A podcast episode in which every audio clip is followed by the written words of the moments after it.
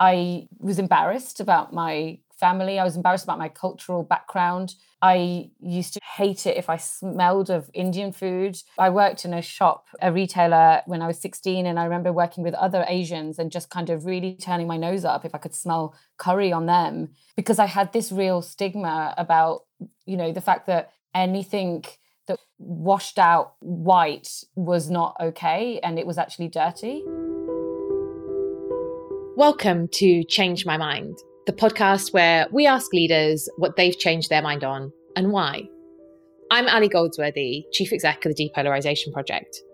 You've just heard from our guest today, Kajal Odedra, who'll be talking to us about how her relationship to her ethnicity has changed and why she now thinks no platforming is counterproductive.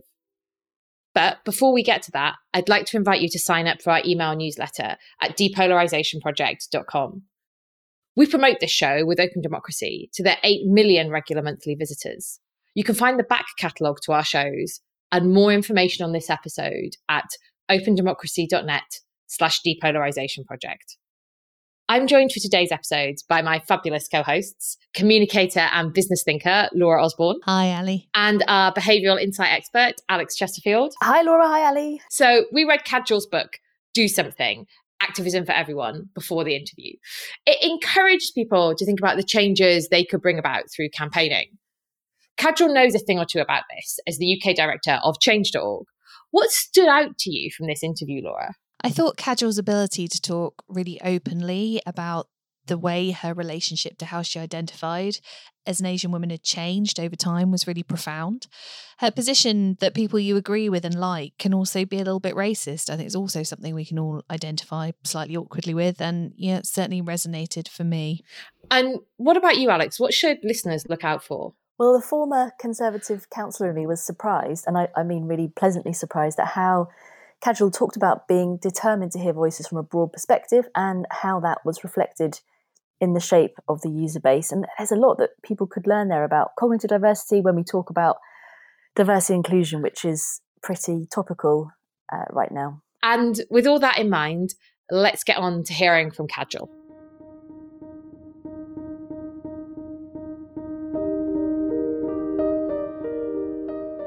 So, Kajal, welcome to Change My Mind. Thank you for having me. We're delighted to have you here. Your book, Do Something Activism for Everyone, is a real clarion call for people to get off the sidelines and get involved in calling for change.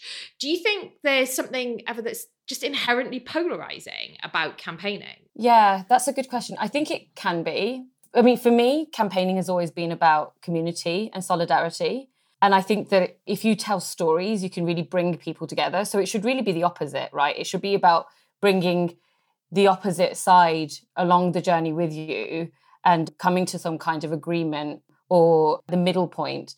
But I see lots of activism that's definitely polarizing, definitely in election campaigning. Um, that's really polarizing, but I just don't think it has to be that way. And my kind of activism has always been not to bash the decision maker and call them an evil person and think of them as a villain it's about thinking of that decision maker as a real human being and thinking what's in it for them and how can I convince them, just like you do in lots of other parts of your life.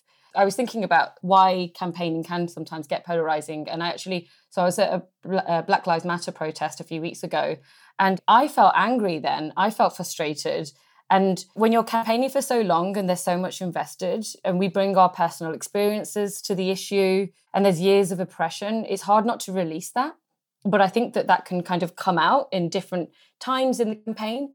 But I don't think the entire campaign has to be polarizing. You said, you know, you're often trying to find that sort of middle ground. But have you seen campaigning bring people together? Absolutely. One great example of a campaign bringing together unlikely allies, you know, groups of people that you just never would see collaborating together was the campaign in 84 for the miners when the miners were striking. It was kind of the Thatchers against the, the miners. They were striking against coal mine closures and she'd stopped funds going to the miners whilst they were striking. So there were lots of groups across the UK who were fundraising and, and sending money to these villages And this group of LGBT people in London saw this and they saw the way that the media was vilifying and villainizing the miners in the same way that they had felt persecuted by the media themselves. And so they instantly just felt a kind of a kinship to this group. They set up a fundraiser. They ended up raising more than any other group had for the miners and you know bust down to this little village in wales with this um, sign across their van saying lesbians and gays support the miners and that actually has become a lifelong collaboration and i think it's just really beautiful i think campaigning can be beautiful and it can be really community based and it can have the most incredible moments of solidarity and there are moments like this where you just don't expect someone to have your back and they do and that just gives me goosebumps. They then continued for years to support one another. You have um, more power when you're side by side with a group that you're not necessarily always connected to. Mm. Yeah, and there's a super powerful film about that, which some of our listeners will be familiar with, Pride. You know, someone from South Wales has had a touch of the Richard Curtis ah. treatment to it, but but most of it is indeed true. And you know, like yeah. it can, it's pretty. You know, like my my I don't talk too much about but my private life, but my stepdad was a vicar in one of the mining villages, and what's really interesting is the ongoing relationship. He he resigned from the church actually because he couldn't do gay marriage. And part of the things that had started to seed that was actually this relationship um, and how it had come in. So it, you're right, it is entirely lifelong. And I think also when you have surprising partnerships kajal and this is what i was going to say to you is do you think they're more likely to succeed those campaigns with unlikely allies working together i think they're more powerful and so they have a better chance you're also then already speaking to a group that isn't necessarily in inverted commas supposed to agree with you. And so already you're exposed to different media you're exposed to different decision makers or influential politicians. I think that they can be more effective. When we were working on a sex education campaign years ago one of the key things that we did was try to get uh, the teachers unions on board. When i'm actually when i'm giving campaign trainings I'm, i often talk about like don't just think about you know shouting at the decision maker think about who the people are that you could actually get on board who could make your journey a lot easier I totally get that. You mentioned earlier on about Black Lives Matter and that you've mm. been really quite outspoken about it, you know, and I, I, guess we're friends and I've seen that coming through on, mm-hmm. you know, nowadays what's a very well followed uh, Instagram feed. But where do you think this moment and where this movement might be heading? Yeah, I I've been thinking about this a lot because for some, for you know, for people of color and for the black people I know in my life, there's a bit of an, a kind of an exasperated feeling because it's kind of like, yeah, we've been talking about this for a long time. Finally, you're waking up, and in some ways, it feels a little bit like the Me Too moment when um, there was, like a few days when Me Too was kind of kicking off, where all of a sudden so many you know women in my life were sharing them their experiences on social media and you realize that actually you're all you you've all been experiencing this kind of thing on a daily basis but no one talks about it. And it feels this similar now where a people of color have have agency to talk about what they're experiencing and b white people are listening and they're taking action. So when i went to that protest usually when i go to a protest that's to do with racial justice or deportation issues it's mostly people of color. This was it was not. It was like there were so many white people there and it was incredible. It felt really amazing and like a different it, like a different something something different was happening. On the back of all of this lots has been happening. So lots of organizations doing some like reflecting uh, lots of ceos stepping down. And i feel like if we keep going and if we continue to be committed and we, when i say we i mean i mean all of us you know everyone who's been sp- posting on social media they don't just stop when there's another news story. But actually, if, if everyone continues, we could really see a shift in the systems in our country. So in Minneapolis, they've already voted to defund the police. That that's incredible. In the UK, there are uh, consultations happening now about the statues that we have across the country that are, you know, idolizing colonialists and imperialists something that I never thought in my lifetime I'd see the UK doing, reviewing and accepting that this is actually not something we should be, you know, celebrating. You know, those conversations about the curriculum and finally teaching colonial history in the curriculum in the UK.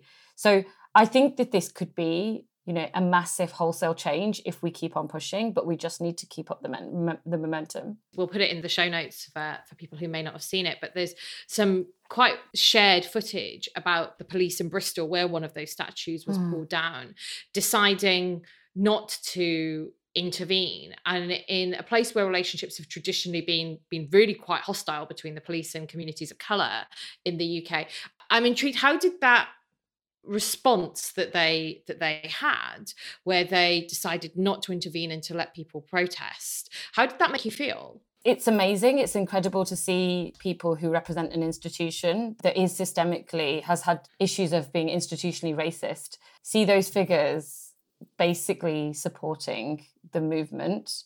You feel like a human being when a, lo- a lot of the time you feel less than. So i think yeah it's a, it's an amazing it's an amazing moment I just hope it continues. Has it changed your mind about how you feel about the police at all? Well, I've got mixed. I've always had mixed views about the police because I grew up in um, a village in the Midlands, white working class. My parents ran a shop there. As we were growing up, we were just it, the racism was relentless, and it was verbal, and it was physical, and it was daily. My memories of my childhood are just like often having the police over at night time when they'd closed the shop, when mum and dad had closed the shop, another thing had happened. Either we lived across the road from the shop, there would just always be a gang hanging around outside, shouting stuff, throwing things. And it was really, it was traumatic. You know, often mum would be in tears, but they, um, my, my memories of the police are that, you know, they were just incredibly lovely and helpful. And so I kind of had this very filtered view of what was going on. And it wasn't until I got older that I realized from speaking to my dad about it, actually how hard it was for dad to actually get anything to happen, anything to change. And it was years of him speaking to the MP, speaking to the chief executive of the council to get actual, real, proper support from the police because um, we were just basically being harassed all the time. So I don't know. I, I, I don't have a you know a black and white view of the police. Um, I think that there are good people in the police. I think that there's a problem with the institution, and there's a problem with the institutions in Britain in terms of taking responsibility for the racism that they perpetuate. But I, I think there are there are good people everywhere. I was just going to say, if I could take you back for just a second to another thing mm. you touched on in your original answer about the response of business. It's something we've been talking about quite a bit. Mm. How do you think? That will play out because there's there's very different camps and very different viewpoints on that. How much do you think they will uh, sort of take a bigger broader stance and, and actually do something not just say something? Yeah I, I, I honestly think that the time to just say something is over and anyone who is just saying something looks really weak. I've been asked by you know a couple of businesses kind of for advice on when they when they've been prepping their own statements and what they're going to do. And my advice has been don't talk about diversity training. If you're going to do something like maybe think about holding back from saying anything right now and actually do some work. Make commitments when you actually say something. I think that that's really important. I'm seeing organizations change leadership and i think that can be one of the most powerful things because you can do hours of diversity training in organizations, but if you're not actually recruiting and making space, and if leadership aren't stepping down to make space for Black people and people of color generally, then you're not going to see anything change. And I'm seeing that happen quite a lot. So I've got I've got hope. I do feel like this is a turning point. Yeah. And I'm sure if Alex was here and it, we'll discuss it afterwards and put some stuff in the show notes, she'd be talking about actually how often unconscious bias training backfires and that people are just like, oh, well, I've done my training now, so I'll carry on exactly as I was before. Yeah. And it doesn't really lead to any difference, which must yeah. be eh, which is exceptionally frustrating as somebody to watch from the outside, hoping for things, let alone if you're the person who it was meant to be helping and then it doesn't. Yeah. You know, I can well sense the frustration. You talked a little bit about people not being all good or all bad. I'm always struck by the Avenue Q song from the musical. Everybody can be a little bit racist, really. Yeah. And and I did warn you that I might ask this question, and you can ask it back to me as well. Mm. But I, I did wonder if you ever thought that you'd been racist. Yeah, I really think this is a great question, and I think it's an important question. So I'm really glad you're asking it. I truly believe that we all have it in us. And it depends on where you're from, you know, and where you're born. But it, you know, I, I was born in England and I've been brainwashed with ideals of whiteness. And so for I'd say a lot of my childhood to my teens to my early 20s, I'd say I had some serious internalized racism. I was embarrassed about my family. I was embarrassed about my cultural background. I used to just like hate it if I smelled of Indian food.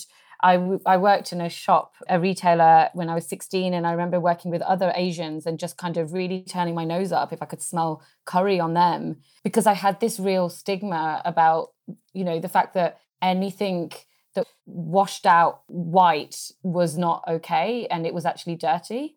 And I think it's important that we talk about that because I think that we all have it. I even, now I think I really try to think about my assessments and you know, second guess whether I'm making a judgment because somebody is speaking a certain way.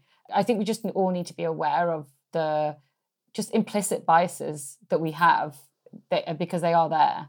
I had a experience when I I first moved to the states actually, where I used the phrase, you know, I I said, "Oh, it's all a bit Chinese whispers." Mm. And, uh, you know, like that to me had never been anything that I'd really thought about. But a Chinese friend happened to be in the room and she asked me to explain what that meant. And I just suddenly it like it dawned on me yeah. how incredibly racist that was as an expression and i apologized profusely and said oh I, I'll, I'll never use it again but i think you know i don't like to think of myself as someone who racially discriminates or holds those biases but it's about how i say partly how unconscious it is but also how things are living and breathing and you do need to reflect and be mindful so exactly yeah. what you said Jill, about yeah. about being really thoughtful of it and i try and i talk about that example because hopefully i it makes it permissible for other people to be like actually maybe i was a little bit racist as well and i need to work on this. Yeah. And i think it's we need to give people room to make those mistakes. Yeah. and um because um because the the work i've been in so many conversations and in so many rooms where people tread on eggshells around me because they don't want to say the word black or they don't want to say like you know the indian person. And it's like the more that we stifle that we're never going to learn from each other and we're never going to get better. We're never going to get to a better place. I think it's so important that we are having this conversation because i think you saw ali i was like on twitter the other day and somebody like a you know quite a, an established person in civil society tweeted saying they'd never met a happy racist. And it got like 200 retweets and everyone was loving it and everyone was patting themselves on the back because they were like ha ha ha we all hate racists. And i tweeted back to her and i just said this is so dangerous especially now. We shouldn't be othering racism. We all need to accept that it's completely in, in us and it's in civil society. It's in the charity sector. And the more we say it's over there we'll never ever fix the problems that we've got right now. Yeah I completely agree. You know, obviously, like I'm mortified about what I said, and I should say for our US listeners to translate from British English, uh, which clearly has some fairly racist roots. The Chinese uh, Chinese whispers is known as the telephone game out here. And when I explain it to my American friends, they kind oh, of get right. slack jawed. Yeah, they get slack jawed, and they're like, "Oh my word, British institution really is racist. It's not just yeah. America." You know, I've tried to hold on to that mortification. And there are so many sayings, aren't they, that you yeah. think all the time that blatantly discriminate against yeah. different groups in society and you use them and one by one you know you do accidentally use them at some point and then realize how awful it is i really appreciate kajal that you're comfortable going there as well because it isn't an easy conversation to have yeah it's important we all acknowledge we're capable of it because I'm most frustrated about being in, you know, I've come from the charity sector in the UK and that really thinks it's angelic and uh, you know doesn't have mm. any problems and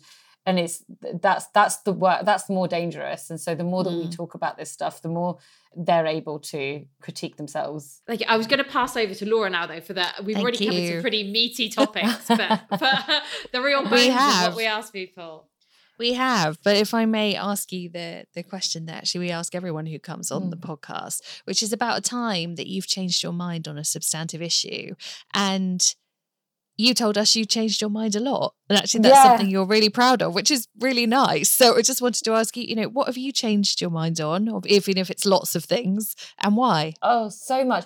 Yeah, I really value people who change their minds. I think it's something to be really highly rated. The one I was going to talk about is that I've changed my mind about no platforming. I used to be quite strongly pro no platforming. I remember uh, in 2009, I must have been in my early 20s then. I remember when the BNP were invited to Question Time.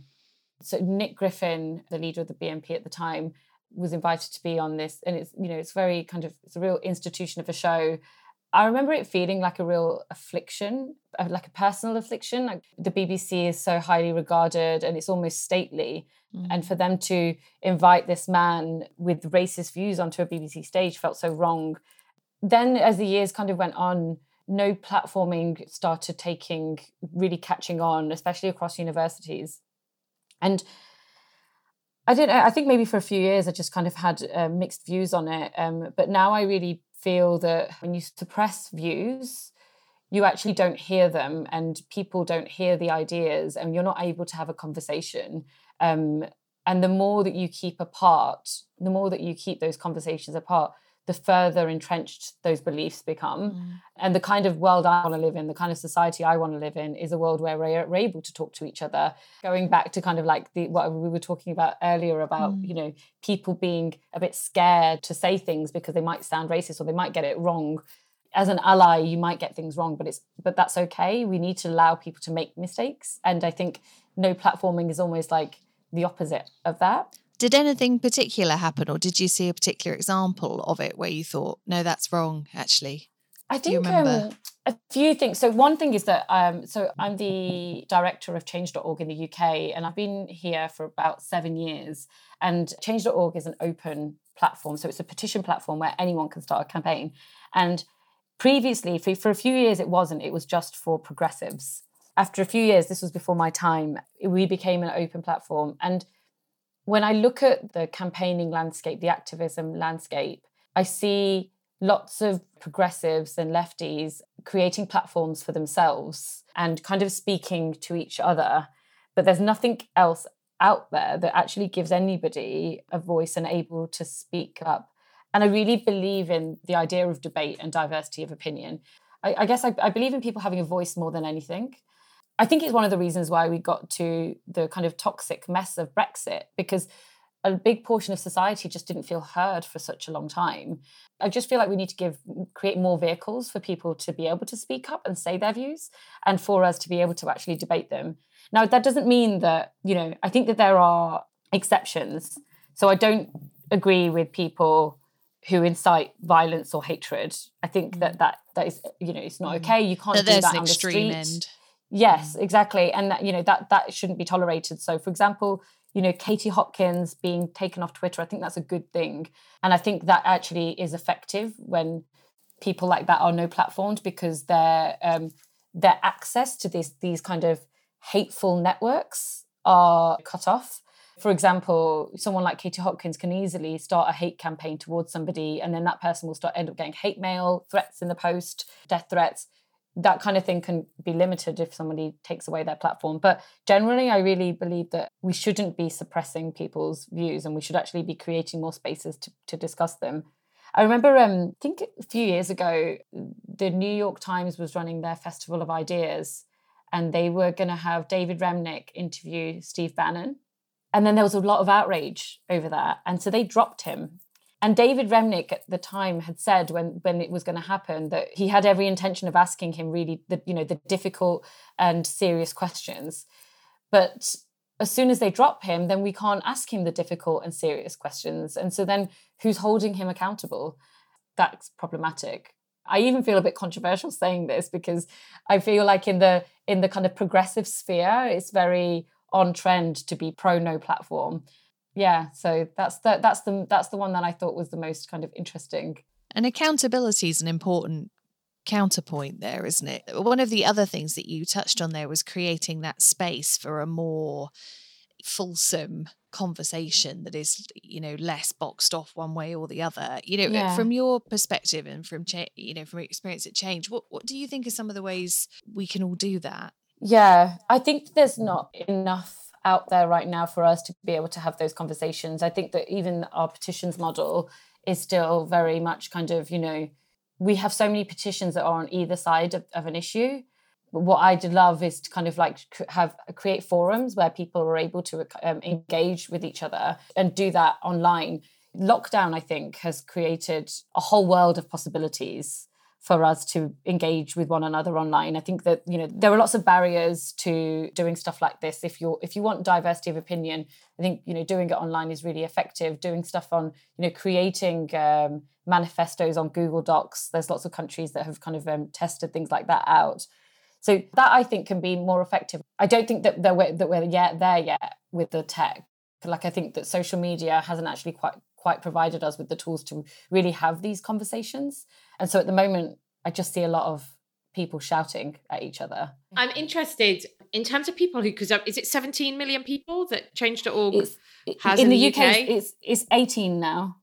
Wow, congratulations. and then worldwide, is it three, is it 300 million worldwide? It's 400 million now. It basically, since COVID happened, our user growth has gone crazy. It's been yeah. exponential, yeah. Yeah. Well, yeah. And I suppose what I was going to ask is, you know, you've talked quite a bit about being progressive or progressive-ish, but what do you know about the background of the people who sign your oh, yeah. campaigns? Like, yeah. is it broader as a consequence for you taking a fairly broad platforming oh, policy? Hundred percent, yeah. So we don't know much about our uh, users because we don't collect we, we we don't collect anything beyond you know email address, postcode, but a few years ago, I did some work with YouGov in the UK where they matched, they basically polled our users and then they were able to give us a good kind of idea of what our, our user demographic was. This was maybe five years ago now, maybe four years ago. And it was the demographic matched, almost perfectly matched the uh, portions of the population. And so we have a really, and, and we also asked them at the time their voting intention so many of them said that they were either going to vote UKIP or Green Party. It was really interesting. It was actually before um, the 20 it, during the 2016 election.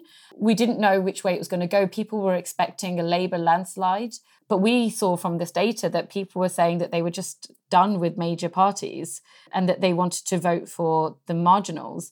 And also, when um, you know, during the whole the, the last few years with Brexit, it has almost been 50 50. The campaign started on the platform, either pro or against. So we know that there's a real split. And I think it's because petitions people start like the most, the majority of the petitions are local issues and they're, they're about local schools or, you know, the hospital being closed down or trying to save the, the local pub and um, and those issues aren't about you know left or right. They're just about your community. And so they really that that's why i think we have this incredible breadth of opinion on our on our platform because they don't come in because of politics. But our job i guess is to kind of um, try and engage them in more more issues and try and get them um, engaged more in the the issues that they are signing on the platform and probably surprising to quite a few people that you have that broader base. And there's a whole trade off on the amount of information you collect from people and mm. how active they get and, and comfort with data sharing as well, which is yeah, exactly. Yeah. Now, Kajal, I did want to ask you a another question that we put to almost all of our guests, which is who would you like to hear from about a time that they had changed their mind? Yeah, so I would like to hear um, someone who is, you know, comes across as bloody minded. You know, I want to hear what would change, what has changed their mind. And so I had two answers to this. Do, do you want me to just pick one? No, you could go with two. As no, long as one of them's not okay, Barack Obama. no, it's not. no, because I think that he's Barack Obama's cool. I think he would change his mind. I think um so uh, there's something about Dominic Cummings that makes me feel like he's very mm-hmm. bloody minded, and he really, you know, has a he doesn't really want to listen to the politicians and he doesn't want to really listen to the government and he just wants to do his own thing and he's got his idea of you know his ideals. He's got his kind of um, vision. And he just it seems impossible to kind of you know get into his head. And so i'd really like to know what what you know when has he changed his mind? And likewise margaret thatcher so I have an answer for you on Thatcher. Actually, I've just been oh, researching God. it. Yeah, which is really, really uh, reading this fab book by a guy called Archie Brown about the role of leadership in in politics. And she initially did not think Mikhail Gorbachev was a good thing and came round after listening to a bunch of experts and having them come to visit her. Ah. She was like, actually, I think Gorbachev could be a way to peace and to really, you know, ending the Cold War. And she ran a long way ahead of Reagan, who loved her on that. And without Thatcher, there is no way that Gorbachev that there would have been the end of the Cold War in the way it was. And she's really credited. And I was really surprised. I was very pleasantly surprised to read that. It didn't chime with with my views of Thatcher at all. Yeah. And and it shows a bit how she moved as a leader when she as she was in office. But like I say, very pleasantly surprised. Yeah, that's interesting, isn't it? She kind of she gave this real facade of being very kind of determined and a real strength of kind of her own opinion. But because I think I come across very certain in my views, but also at the same time, the other person doesn't realize I'm actually ticking along, going, oh, actually, maybe there, there's something in that, and that doesn't always come across to the other person. No, and you're right. I mean, she was called the Iron Lady for a reason, and she Yeah. cultivated the whole "this lady's not for turning" thing. Absolutely. I was yeah, just going to say that. exactly. Yeah, yeah. what did strike me in that in that story is that she had not yet taken a position and therefore it was easier for her to change her mind a bit by not having been really super wedded to a prior viewpoint. And i think that's you know we talk we talked about this in mm. other contexts like the as a leader the importance of being able to say i don't know or waiting to take a position to give experts the time to to brief you is Yeah. incredibly important because it's so much harder to do a complete volte face once you've said something publicly Yeah, but it's also smarter, right? Because if you don't Yeah. know, then you don't know. Mhm. like you shouldn't Mhm. yeah pretend. Yeah, exactly. And I think there's a lot that politicians could learn from that. Thank you so much. You've been fab. Oh, thank you guys. That was fun. You really have. Thank you.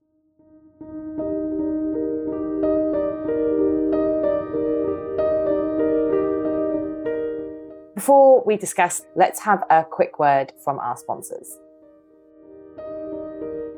Hello, I'm Mary Fitzgerald, editor in chief at Open Democracy. We exist to bring you the latest reporting and analysis on social and political issues around the world. We're here to educate citizens, challenge power, and encourage democratic debate, just as this podcast does. To find out more about us or to make a contribution to our work, visit opendemocracy.net. So now we've heard the full interview. Was there anything you wanted to reflect on? Well, Kajal's enthusiasm and dynamism is infectious. It was really lovely talking to her. Such a natural born campaigner. And you can tell how much she enjoys empowering people. But she's also so much more than that. It was obvious that she brought a really critical lens to her own and others' behaviours, you know, constantly reflecting and being open to changing her own mind. Yeah, and it's interesting when I, I I contacted Kajal about coming on the show. She was one thrilled, but also there's lo- just said there's loads of things that I've changed my mind on, and that being open minded was one of the things she was most proud of. And that's a real contrast to a lot of the people that we talk to who hugely struggle to answer that question or think about things. And I sort of can't help but feel that engaging in that deep thought is a muscle, and that once you start doing it in one area, it really does become easier to do so in another. Yeah, it, it could be something that comes from you know from experience and from and practice, and also not seeing the negative outcomes or consequences of of changing your mind. But also because this type of thinking is really effortful for most people. So neurologically, uh, it is more effortful. And I did want to also pull out an element of Kajal's discussion about racism. She was absolutely right that we very quickly, so very automatically, put people into different groups, and this had evolutionary benefits. So historically it meant that we could recognize people who were familiar to us and familiarity at least at least in caveman days was was more likely to mean safety and finding a partner and having food and resources and power. So by suggesting that only people on the other side are the only people capable of it means you really are denying i think quite fundamentally how our brains have evolved and I found that and how she approached and engaged with it just really refreshing. Um, and I think it will lead, a, a much, lead to a much more honest conversation about race. Has Kajal inspired you to think of a time you changed your mind and why? At the end of this series, we'll be doing a special listeners edition of the show. Email alison at depolarizationproject.com and tell us about something you've changed your mind on. The best response will get a copy of Kajal's book, Do Something Activism for Everybody, whiz it out in the post to them. That's all from us today. Thank you very much for listening to this episode of Change My Mind. If you liked what you heard, don't forget we have a full back catalogue of fascinating interviews with leaders. You can find them all by searching Change My Mind in your podcast app. We'll be back next week with a new episode featuring Helen Lewis, a journalist at The Atlantic. Thank you to Open Democracy for their support of the show, to Caroline Crampton for editing, and to Kevin MacLeod, whose Dreams Become Real is our theme music.